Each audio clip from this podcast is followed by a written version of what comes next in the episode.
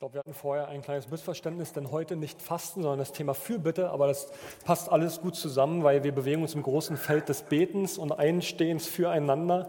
Von daher, ich werde eher den Akzent aufs Thema Fürbitte heute haben und Theresa wird jetzt unter der Woche dann einen Zoom dazu anbieten. Das heißt, derjenige, der sich interessiert und sagt zum Thema Fasten, habe ich mich noch nie so richtig auseinandergesetzt oder mit befasst, da habt ihr die Möglichkeit, euch bei diesem Zoom mit einzuklinken und Theresa wird euch mit hineinnehmen und euch ein paar Dinge dazu erzählen, wie wir Fasten einsetzen können und was durchs Fasten geschehen kann. Also wir sind auf diesem Weg, wir, sind, wir machen es seit drei, vier Jahren jetzt etwa, dass wir am Anfang des Jahres eine Fasten- und Gebetswoche gestalten, diesmal unter etwas anderen Bedingungen, aber wieder dieser Fokus wie können wir Gott begegnen in dieser Zeit, in der wir unterwegs sind? Wie können wir auch diesen Jahresauftakt nutzen, um Gott auf eine besondere Art und Weise auch zu begegnen? Und Fasten kann natürlich sehr weit gefasst sein. Es gibt unterschiedliche Möglichkeiten zu fasten. Äh, viele denken ans Essen dabei und sind dann gleich zurückgeschreckt, aber es gibt viele andere Möglichkeiten zu fasten. Und wie gesagt, an der Stelle nochmal der Hinweis, dann einfach sich bei Theresa mit einzuklinken. Meine Frau Sarah und wir, ich, wir haben im Dezember, Ende Dezember einen Jahresrückblick für uns so gemacht und wir haben so ein bisschen reflektiert und resümiert, was war in diesem Jahr alles so. Und äh, es gibt ein paar Themen, die haben wir hier alle im Raum gemeinsam. Das war das Thema Corona, was uns alle betroffen hat. Aber das, was ich so am meisten für mich gemerkt habe, ist neben diesem Thema Corona, dass ich eigentlich wenig Zeit hatte oder ehrlich gesagt eigentlich mir wenig Zeit genommen habe, um mal ruhig zu werden, also zur Ruhe zu kommen. Viele haben ja gesagt, dass Corona für sie so ein Moment war, auch innerlich ruhig zu werden. Viele Dinge sind abgesagt worden, andere haben umso mehr reinhauen müssen. Aber ich habe für mich eher gemerkt, dass ich mir wenig Zeit zum Denken gelassen habe, zum Reflektieren, zum Innehalten, so Rückzugsmomente zu schaffen, Stille vor Gott. Und innerlich hatte ich dann so ein Bild wie von so einem donnernden Zug. Der dröhnt an dir vorbei, du stehst direkt vor der Schranke und der donnert an dir vorbei und du kriegst so dieses Ratatat die ganze Zeit mit. Und innerlich wünschst du dir, der Zug ist jetzt irgendwann mal vorbei, auch diese Wucht, der Wind, der da mit einhergeht. Und ich habe innerlich das Gefühl gehabt, es donnert vorbei und es hört einfach nicht auf. Und selbst dieser Jahreswechsel 2020 zu 2021, es ist nur ein Zahlenwechsel erstmal. Und so sehr vielleicht der Impfstoff jetzt am Horizont sichtbar geworden ist, das Thema Corona wird uns weiter beschäftigen. Und da reagieren jetzt Leute unterschiedlich drauf. Der eine versucht gegen anzuschreien, was wir in der Politik oder auch in der Gesellschaft erleben. Man versucht gegen dieses ganze Thema anzuschreien, sich zu empören oder zu schimpfen oder wütend zu sein. Andere halten sich eher die Ohren zu und wollen damit gar nichts zu tun haben oder empfinden Angst, Sorgen und Fragen dabei. Und ich merke aber, und das ist so unser Wunsch als Gemeindeleitung, und wenn wir zusammenkommen als Gemeindeleitung, auch immer wieder unser Gebet, dass diese Zeit eine Phase ist, die eine neue Tiefe auch in unserer Beziehung zu Gott darstellen kann. Dass es eine Chance ist. Und manch einer ist vielleicht genervt von diesem ganzen Chancengerede, aber wir haben keine andere Möglichkeit, als zu überlegen, wie können wir damit umgehen, ohne dass uns der Kopf nur dröhnt, ohne dass wir uns nur abwenden oder nur drüber schimpfen, sondern dass wir es als etwas sehen, wo Gott trotzdem drin uns begegnen kann. Nicht nur kann, sondern möchte. Er möchte uns darin begegnen. Es gibt das schöne Sprichwort, Not lehrt uns beten und an diesem Wort ist definitiv was dran. Ich glaube, dass so manch einer von uns im letzten Jahr vielleicht mehr gebetet hat als sonst oder vielleicht auch erstmal überhaupt angefangen hat zu beten, vielleicht vorher sogar noch nie gebetet hat. Und im Augenblick ist, wird viel gebetet und das ist auch sicherlich in Summe gut so, aber Gebet aus Not heraus ist nicht die stärkste Form des Betens. Denn wenn die Not aufhört, hört meistens auch das Beten wieder auf. Gebet aus Liebe hingegen, und das ist eine andere Triebfeder, Gebet aus Liebe hingegen wird nicht weniger, sondern Liebe, die wächst. Und Liebe, die bringt uns in ein Gebet, was anhaltend ist, was uns mitnimmt. Und genau darauf möchte ich gerne mit uns heute schauen, dass wir darauf schauen, wie können wir in eine Haltung von Beten kommen, die nicht einfach getrieben ist von Not, die wir jetzt irgendwie wegbeten müssen oder überwinden müssen, sondern wie kann eine Art von Kommunikation, Gespräch, Beziehung zu Gott entstehen, wo wir im Gebet dranbleiben. Und bevor wir da hinein einsteigen, würde ich gern kurz beten, dass Gott unsere Ohren aufsperrt für das, was er heute Morgen uns sagen möchte. Jesus, ich bete dafür, dass du uns offene Ohren schenkst für das, was du heute Morgen uns hineinsprechen möchtest. Und dass bei allem, wo vielleicht das Thema Gebet oder Fasten für uns wie abgegriffen wirkt oder wie so ein Schreckwort vielleicht auf den einen oder anderen wirkt, ich bitte dich, dass du, dass du diese Türen uns öffnest und wir begreifen dürfen, was für ein Schatz sich da eröffnet, wenn wir uns auf den Weg machen, dich zu suchen. Wenn wir anfangen, diese Beziehung zu dir zu vertiefen und es nicht nur eine Beziehung ist, die sich über Anliegen definiert, sondern eine Beziehung ist, die geprägt ist von Liebe, geprägt ist von Sehnsucht nacheinander, geprägt ist von Vertrauen und von Geborgenheit, Herr. Und das bete ich ja, dass wir das erleben dürfen, dass du Gebet als etwas uns schenkst, was uns ganz neue Horizonte öffnen möchte und uns innerlich die Herzensaugen aufmachen will. Das bitte ich dich. Amen.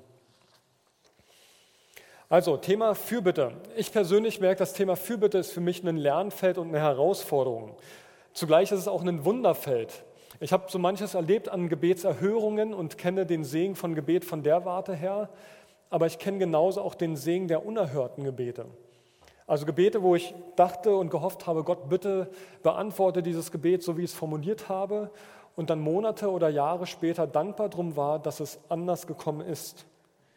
Und alles mündet vielleicht da hinein zusammen in diesem Gebet, was wir vom Vater unser haben, dein Wille geschehe wie im Himmel, so auf Erden. Es gibt einen Segen der erhörten Gebete, der unseren Glauben stärkt. Und es gibt aber auch den Segen der unerhörten Gebete, der im Nachhinein unser Vertrauen auf Gott vielleicht in der Art stärkt, dass wir feststellen, es ist gut so, wie es gekommen ist. Und dann gibt es manche Dinge auch, wo Fragen offen bleiben, die wir nie einsortieren können, wo wir irgendwann mal in dieser spannenden Begegnung vor Gott irgendwann stehen und vielleicht dann erst begreifen, warum Dinge anders waren, als wir sie uns erbeten und erhofft haben. Aber warum dann noch überhaupt beten? Beten als etwas, und das ist, glaube ich, der Hauptpunkt, beten als etwas zu begreifen, was unsere Beziehung zu Gott stärken möchte, damit da Vertrauen entsteht in seine Wege und damit wir lernen nachzuspüren, was es heißt, eigentlich an seinem Willen entlang zu beten. Also nicht nur einfach drauf loszubeten, wovon das Herz voll ist, sondern aus einer Stille heraus zu beten, aus dem Moment des Hörens, wo Gott uns offenbaren möchte, wie wir an der Stelle bitten und eintreten dürfen. Und ich weise schon mal darauf hin, nachher beim Eingang werden ein paar Zettel da sein, die so einen kleinen Leitfaden, so eine kleine Anleitung sein können, wie wir Gebet und Fürbitte gestalten können. Wenn wir uns jetzt diesem Thema Fürbitte nähern, dann ist der wichtigste Punkt, und das wäre mir das, was, wo ich mir wünsche, dass das jeder heute mitnimmt, das Wichtigste ist, wenn wir über das Thema Fürbitte nachdenken, dann ist es das, dass für uns, für dich und für mich schon längst gebetet worden ist und die ganze Zeit auch in diesem Moment gebetet wird. Wer macht das? Es ist Jesus. In Hebräer 7, Vers 24 heißt es, Christus aber lebt in alle Ewigkeit. Sein Priesteramt wird nie von einem anderen eingenommen. Und weil Jesus Christus ewig lebt und für uns bei Gott eintritt, wird er auch alle endgültig retten, die durch ihn zu Gott kommen. Also weil Jesus ewig lebt und für uns ewig vor Gott für uns eintritt, wird er uns alle retten. Alle, die durch ihn zu Gott kommen. Das heißt aber auch, würde Jesus nicht für dich und mich vor Gott eintreten, dann wären wir alle verloren. Also Jesus ist in stetiger Fürbitte für dich und mich vom Vater und betet für uns, tritt für uns ein. Und das Geniale ist, unsere Errettung, und so ist es hier im Hebräertext, unsere Errettung ist so sicher, wie das ewige Priesteramt von Jesus unauflöslich ist. Es gibt manch eine Theologie, die eher so ein statisches Verständnis prägt im Sinne von, sprich mal ein Gebet, übergib dein Leben Jesus als eine Momentaufnahme, als eine einmalige Sache. Und wenn das gemacht ist, dann hat sich alles erledigt. Was hier aber beschrieben wird, ist vielmehr, dass Jesus stetig für uns eintritt und dafür sorgt, darum ringt, für uns bittet, dass unser Glaube nicht aufhört, auf dass wir am Ende gerettet werden. Also hier und heute werde ich dadurch errettet, weil Jesus für mich beständig vor Gott eintritt und für mich betet. Jesus betet für uns und das ist unentbehrlich für unsere Errettung. Stell dir mal Folgendes vor, Laura hat es vorhin, nee, Rai hat das vorhin gesagt, hat das so eingeführt, die verschiedenen Themen, die uns vielleicht gerade bewegen. Dinge, worum wir gerade ringen. Das kann sein, dass du vielleicht mit einer Sucht ringst und dieses Jahr startest mit einem Vorsatz, du möchtest überwinden. Oder sind große Lebensfragen, Jobfrage, Versorgungsfragen. Vielleicht sind auch Fragen des Lebensendes eher da. Wie wird alles enden? Vielleicht hast du keine Angst vorm Tod, aber Angst vorm Sterben, dieser Prozess bis dahin. Und das, was du dir ersehnst, ist ein Tod ohne Leid und Schmerzen. Aber die Angst davor, wie es wird, hast du nicht in der Hand. Vielleicht sind ganz andere Themen noch da und du merkst innerlich dieses Ringen oder du hast Zweifel an Gott und fragst dich, wo ist dieser Gott, der versorgt, der sich kümmert? Ich erfahre ihn nicht, ich spüre ihn nicht. Und ich möchte euch gerne in ein Bild hineinnehmen. Stellt euch mal vor, ihr sitzt in eurem Zimmer und ringt um diese ganzen Zweifel.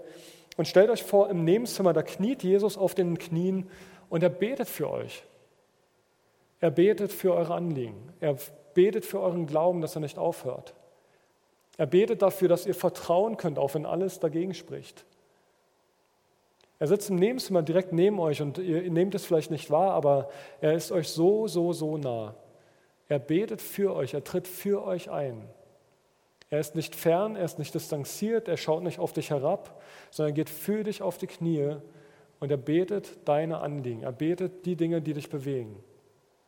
Er ist vor Gott und er tritt für dich ein. Direkt bei dir, direkt neben dir.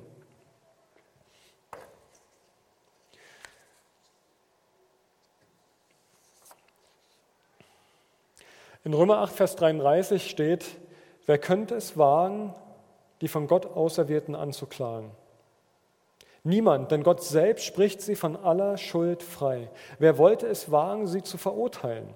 Keiner, denn Jesus Christus ist für sie gestorben, ja mehr noch, er ist vom Tod auferweckt worden und hat seinen Platz an Gottes rechter Seite eingenommen.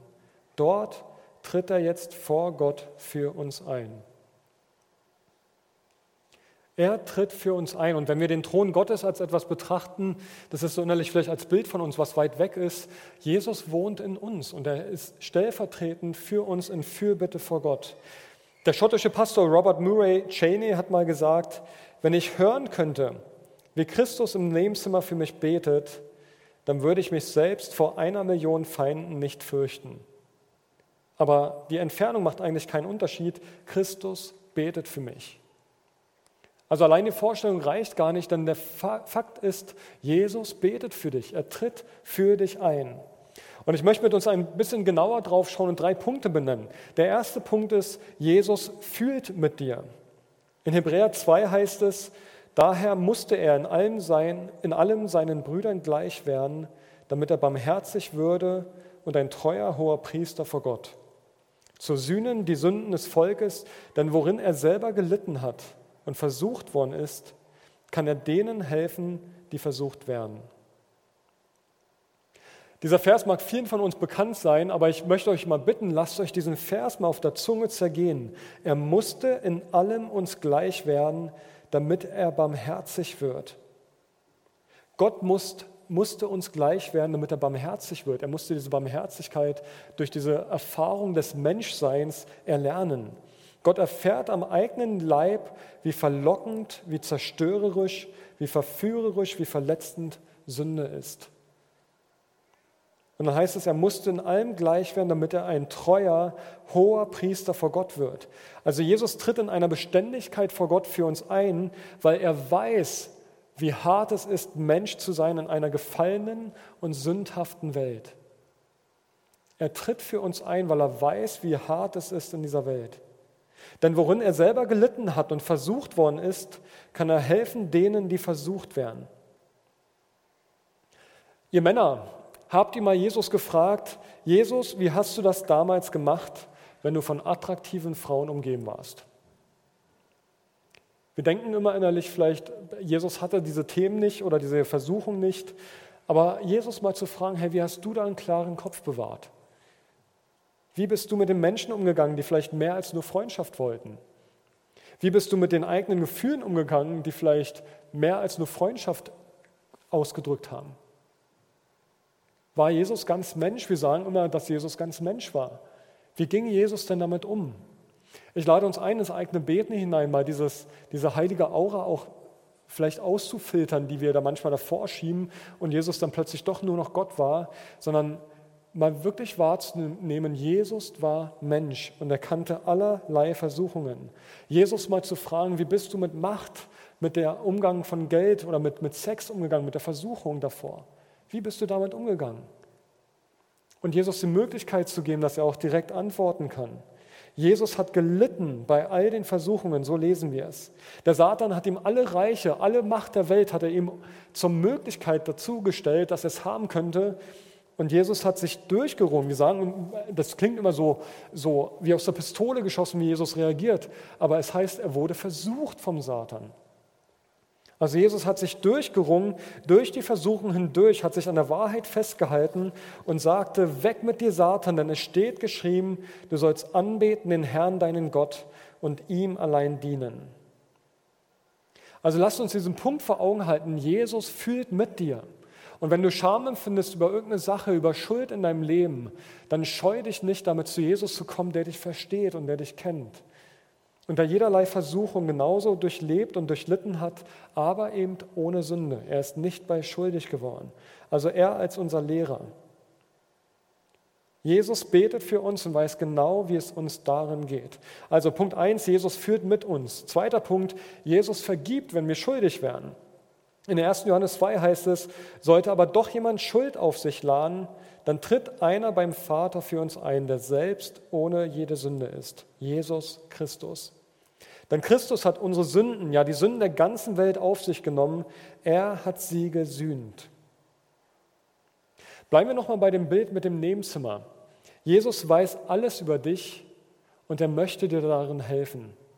Er ist keiner, der kommt und urteilt, er ist derjenige, der, der dich eher aufhelfen möchte, der für dich eintritt, der dir deutlich machen möchte, ich trete für dich ein, ich bete mit dir, ich leide mit. Er ist nicht weit weg. In 1. Johannes 1,9 ist ein paar Verse vorher, wenn wir aber unsere Sünden bekennen, dann erweist sich Gott als treu und gerecht. Er wird unsere Sünden vergeben und uns von allem Bösen reinigen. Lass uns das nochmal vor Augen haben, dass wenn die Triebfeder, der Grundpunkt nicht einfach nur Fürbitte ist, sondern der, das Not lehrt uns beten, sondern der Hauptpunkt der ist, dass Jesus uns liebt und weil er uns liebt, tritt er für uns ein. Erst da heraus ergeben sich diese Punkte, dass Jesus für uns bittet und für, mit uns führen kann, dass er uns vergeben kann. Dritter Punkt, Jesus freut sich auf dich. In Johannes 17 heißt es, Vater, ich will, dass die, die du mir gegeben hast, dort sind, wo ich bin. Sie sollen bei mir sein, damit sie meine Herrlichkeit sehen. Die Herrlichkeit, die du mir gabst, weil du mich schon vor der Erschaffung der Welt geliebt hast. Also der Wunsch von Jesus ist, dass wir mal bei ihm sind und sein ganzes Beten zielt darauf ab, dass er für uns eintritt, dass unser Glaube erhalten bleibt, dass wir Schuld oder Muster überwinden können. Er tritt für uns ein. Er tritt für dich und deine Themen ein, für das, was dich bindet. In Johannes 14 sagt Jesus, er geht heim und bereitet den Platz für uns vor. Also da ist alles vorbereitet schon, da ist Vorfreude da, dass wir irgendwann mal bei ihm sind. Er will uns bei sich haben, weil wir ihm wertvoll sind. Und ich glaube, das ist eine Sache, wenn wir uns dem nochmal auch aussetzen und das begreifen, wenn auch die Bibel dieses Bild von Braut und Bräutigam gebraucht, Mann, was strebt alles bei Braut und Bräutigam aufeinander auf diesen großen Tag zu? Was da an Leidenschaft, an Freude, an Lust und so weiter alles da ist. Und die Bibel gebraucht genau dieses Bild. Jesus freut sich auf diesen Moment, wo wir bei ihm sind. Und er freut sich auf eine Art und Weise, wie sich Braut und Bräutigam aufeinander freuen. Das, das ist ein Bild, und ich glaube, wir können gar nicht diese Gefühle erahnen, außer denen, die das schon durchgemacht haben und verheiratet sind oder geheiratet haben, was da an Intensität, an Liebe, an Vorfreude da ist, die Jesus hat. Der liebende Vater, der mit ausgestreckten Armen dasteht und sich freut, sich danach sehnt, dass wir endlich bei ihm sind. Also drei Dinge. Jesus fühlt mit dir, er vergibt dir und er freut sich an dir und freut sich auf dich. Er fühlt mit dir, er vergibt dir und er freut sich an dir und für dich. Wenn wir jetzt diesen Punkt vor Augen haben, dass Jesus für uns in Fürbitte tritt, dann kommen wir jetzt eigentlich erst von einer gesunden Basis her, dass wir auch darauf schauen können, wie wir für andere in Fürbitte treten können. Also wenn wir das verinnerlicht haben und innerlich begreifen, erfahren haben, wie sehr Jesus für uns eintritt, mitführt, verstehen, uns liebt, sich an uns freut, dann sind wir überhaupt erst fähig, mit einer gleichen Leidenschaft, mit der gleichen Leidenschaft für andere einzutreten.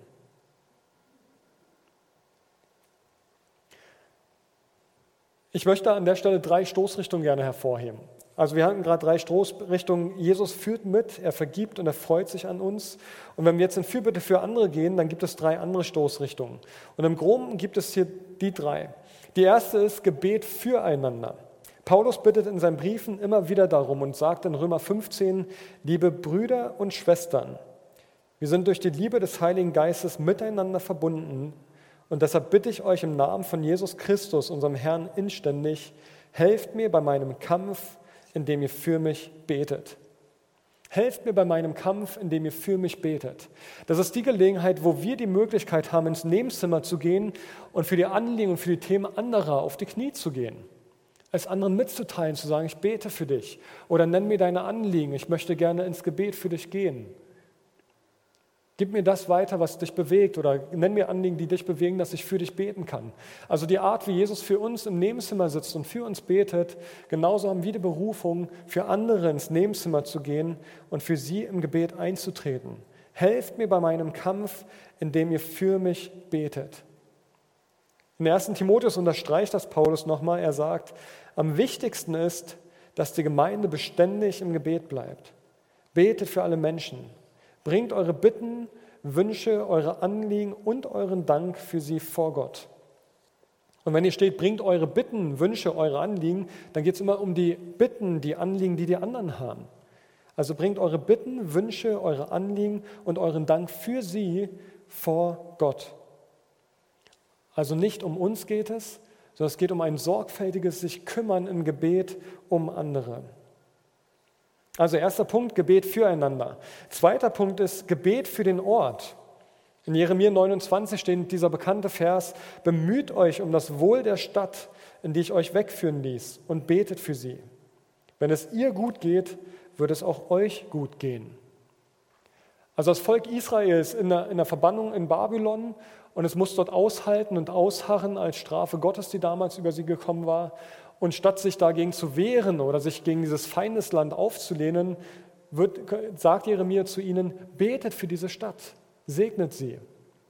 Und die gleiche Verantwortung haben wir für unseren Ort, für unser Land, dass egal welche Abwege wir auch in unserem Land vielleicht wahrnehmen, sei es ethische, moralische Dinge, die wir nicht so sehen oder tragen können, oder Politiker, die ihre Verantwortung nicht gesund wahrnehmen, oder sich korrumpieren lassen, was auch immer. Trotzdem betet für euer Land, betet für eure Stadt, betet für euren Ort, auf dass es euch gut gehe.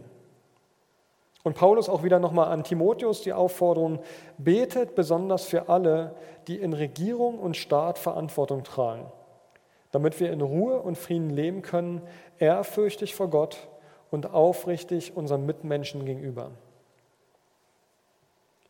Unsere Zeit braucht Fürbitter. Unsere Zeit braucht Leute, die, die sich nicht mitreißen lassen von einem sehr breiten Strom von Meckern und von Unzufriedenheit, sondern unsere Zeit braucht Menschen, braucht Christen, Leute, Kinder Gottes, die sich rufen lassen ins Beten, die sich rufen lassen in eine Perspektive, die Gott auf all das hat. Menschen, die bereit sind, ins Nebenzimmer zu gehen und für ihre Politiker oder für ihre Leiter oder was auch immer auf die Knie zu gehen und für sie zu beten für ihre Ortschaften, für ihre Nachbarn. Vielleicht hast du Personen vor Augen, die gerade am allerdringendsten dein Gebet nötig haben, weil ihr überhaupt nicht miteinander klarkommt. Geh ins Nebenzimmer und bring diese Leute vor Gott. Sei bereit, auf die Knie zu gehen, die Zeit frei zu schaufeln dafür. Laura hat vorhin gesagt, wie, wie sich Leute organisiert haben, per WhatsApp, telefonieren, was auch immer, um eine Stunde lang für eine Sache zu beten. Und wenn du bei Null anfängst, dann fang mit fünf Minuten an, aber hab die Erwartung, dass da, wo du anfängst zu beten, wir etwas erfahren, einen Zugriff auf, eine, auf ein Instrument bekommen, was Gott uns in die Hand drückt, was vieles bewegen kann. Der dritte Punkt, Gebet für das Evangelium. Paulus sagt hier an die Gemeinde in Thessalonich, noch etwas möchte ich euch ans Herz legen. Liebe Brüder und Schwestern, betet für uns, damit sich die Botschaft des Herrn schnell verbreitet und überall mit Dank Gott gegenüber angenommen wird. So wie schon bei euch. Und Kolosser 4,3 ganz ähnlich. Betet zugleich auch für uns, auf dass Gott uns eine Tür für das Wort auftue und wir vom Geheimnis Christi reden können, um dessen Willen ich auch in Fesseln bin. Also das Evangelium reicht nicht, dass es nur verkündigt wird und ausgesprochen wird, dass es weitergegeben wird, sondern es braucht Gebet, dass Herzen vorbereitet werden, dass Menschen offen sind für das, was Gott hineinsprechen möchte. Ich kann von mir selber sagen, ich bin da so sehr lernender und ich muss es noch so viel mehr lernen. Meine Großmütter sind mir ein großes Vorbild darin, die Art, wie sie beten und wie sie kontinuierlich Menschen unter den Segen stellen und Gott anbefehlen. Und ich wünsche mir selber für mich selber, dass ich das nicht erst später mal entdecke, wenn ich 80 bin, sondern ich wünsche mir das noch viel mehr, dass unsere Gemeinde, ich selber, wir es entdecken, wie unglaublich viel Kraft und Potenzial darin liegt, wenn wir anfangen zu beten. Wenn wir das, was wir reden und was wir leben, flankieren durch unser Beten für die Menschen. Basilea Schlink, eine Ordensschwester, die im 20. Jahrhundert gelebt hat, die sagt, beten heißt priesterlich für den Bruder oder die Schwester eine Brücke zu schlagen, auf der er heimkehren kann zum Vater. Lasst uns solche Brückenbauer sein. Lasst uns die Leute neu aufs Herz nehmen, die vielleicht immer wieder schon, auch über die letzten Jahre, die mal auf dem Herzen waren und du denkst, es wäre so gut, wenn ich mehr für sie bete. Pinnen sie dir an den Kühlschrank oder an deinen Spiegel oder wo auch immer ran, dass du daran erinnert bist, immer wieder für diese Leute im Gebet einzutreten. Und in dem Moment, wo wir anfangen, für solche Leute zu beten, das ist so meine Erfahrung, erlebe ich auch, dass Gott mir dann Themen schenkt, wo ich für die Leute beten kann. Lasst uns da dranbleiben und die Erwartung haben, dass es nicht nur etwas ist, was irgendwo schnell im Sand verläuft, sondern wo Gott uns herausfordert, dran zu bleiben und zu gucken, was passiert. Also Gebet füreinander, für den Ort, für das Evangelium. Ich bleibe mal nochmal bei diesem Bild von dem Zug, der vorbeidonnert. Ich frage mich, wie können wir als Gemeinde und letztendlich ich als Einzelner, du als Einzelner, wie können wir darauf reagieren, dieser Zug, der nach wie vor vorbeidonnert, der noch nicht vorbei ist, der wahrscheinlich auch noch eine Weile an sich halten wird, wie können wir auf diesen Zug reagieren? Wie müssen wir uns distanzieren auch von diesem Zug, was unsere Aufmerksamkeit angeht, dass wir gucken, bewusst Zeit zu suchen, wo wir Gott seine Sichtweise auf das Ganze auch uns geben lassen. Ich glaube, dass wir, dass wir Abstand in der Hinsicht brauchen, dass wir uns in unser Nebenzimmer zurückziehen, wo Gott zu uns reden kann, wo sein Friede sich breit machen kann in unserem Herzen. Heiko wird nächste Woche über Zugangswege zu Gott sprechen und vielleicht ist es genau ein Thema auch für dich, dass du nächste Woche vielleicht nochmal anders ein Werkzeug an die Hand bekommst, zu entdecken, was ist denn dein Zugang? Vielleicht ist dein Zugang nicht das Nebenzimmer, sondern eher draußen in der Natur unterwegs sein. Oder wenn du Dienstfahrten hast, im Auto zu beten. Aber ich möchte uns ermuntern, dass wir, dass die Art, wie jeder von uns gestrickt ist, die ist gut so. Und Gott hat eine Möglichkeit dir gegeben, wie du am besten Gott begegnen kannst. Und lasst uns an dieser Stelle, das, das wünsche ich mir für das Jahr 2021, dass jeder einzelne von uns nochmal tiefer in diese Beziehung zu Gott hineinkommt. Die Evangelische Allianz hat das Jahr überschrieben mit Lebenselixier Bibel. Mann, ich wünsche mir das so sehr für uns als Gemeinde, dass Gottes Wort nochmal mehr unsere Basis und Grundlage wird. Und es wird jeder oder die meisten, die von euch sicherlich unterschreiben, aber wie oft lesen wir in seinem Wort? Wie oft ist es wirklich Lebenselixier für uns? Wie oft lesen wir lieber Sekundärliteratur, also Bücher über die Bibel, die uns was auslegen, statt die Bibel selber als Gottes Wort, als Quell des lebendigen Wassers? Ich wünsche mir das und wir beten als Gemeindeleitung wieder und wieder dafür, dass wir tiefer eintauchen in Gottes Gegenwart. Dass eine tiefere Leidenschaft, eine tiefere Liebe entsteht zu Gott hin.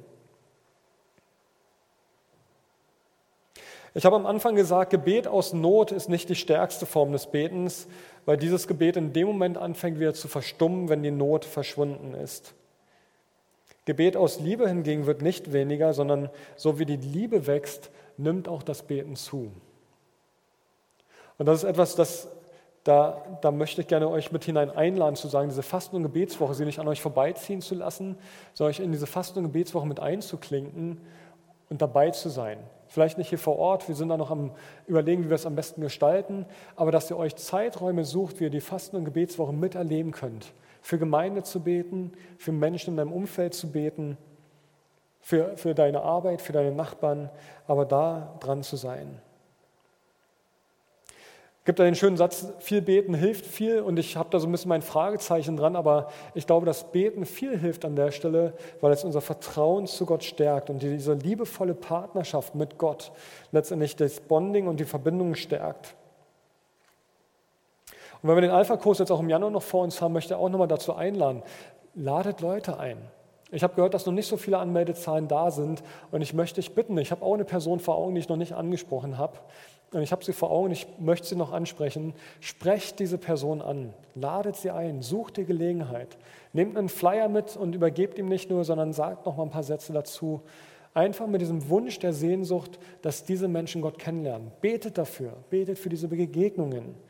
Einfach damit diese gute Nachricht von Jesus in die Welt hinausdringt, dass da ein Gott ist, der sich nach jedem Einzelnen sehnt. Also wir haben von Jesus gehört, er führt mit dir, er vergibt dir und er freut sich auf dich. Diese Punkte können wir übertragen auch auf uns, wenn wir beten für andere. Wir fühlen mit anderen, wir vergeben anderen, wir freuen uns an anderen. Und dann aber nochmal diese drei Punkte. Wir treten ein im Gebet füreinander, für den Ort und für das Evangelium. Ich weiß ob ihr euch das alles merken könnt, aber es sind dann nur neun Punkte. Ähm, ich lade euch ein, da, da nochmal einzusteigen und für euch auch dem nachzuspielen, wo ihr denkt, das ist der Punkt, wo Gott euch gerade anspricht und herausfordert. Ich möchte euch gerne zwei Fragen mitgeben für, diesen, äh, für das Ende dieser Predigt. Die erste Frage ist, für wen könntest du der Nächste sein? Wen könntest du fragen, wie du für ihn beten kannst?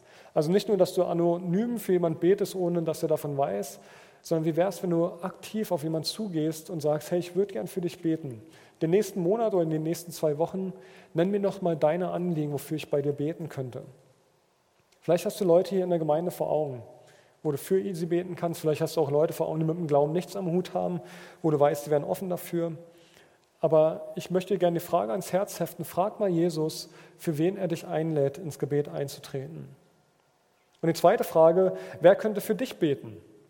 Gibt es eine Person, ein eine Ehepaar oder eine Familie, die du fragen könntest, dass sie für dich beten? Dass du darum bittest und sagst, hey, ich habe da ein, zwei Themen, wo ich euch oder dich bitten würde, betet doch für mich. Stellt euch zu mir, flankiert mich in meinem Alltag zu diesen Themen. Kommt auch gerne auf uns Pastoren zu, aber ich möchte euch gerne auch ermuntern, fragt euch gegenseitig, sei es im Hauskreis oder auch darüber hinaus, sprecht euch gegenseitig an und betet füreinander. Ich würde euch gerne ein, zwei Minuten Zeit geben, diesen Fragen kurz nachzugehen. Carola wird ein bisschen was spielen und dann schließe ich das mit dem Gebet noch ab.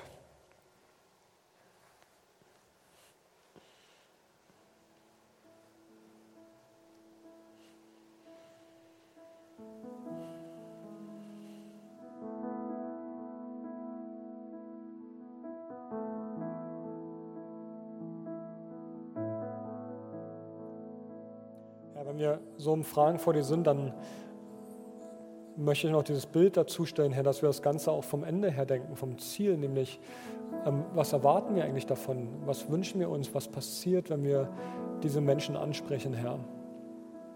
Herr, und dann ist es ja letztendlich unsere Sehnsucht, dass diese Menschen am Ende eines Weges dir in die Arme laufen und einen Weg mit dir anfangen zu gehen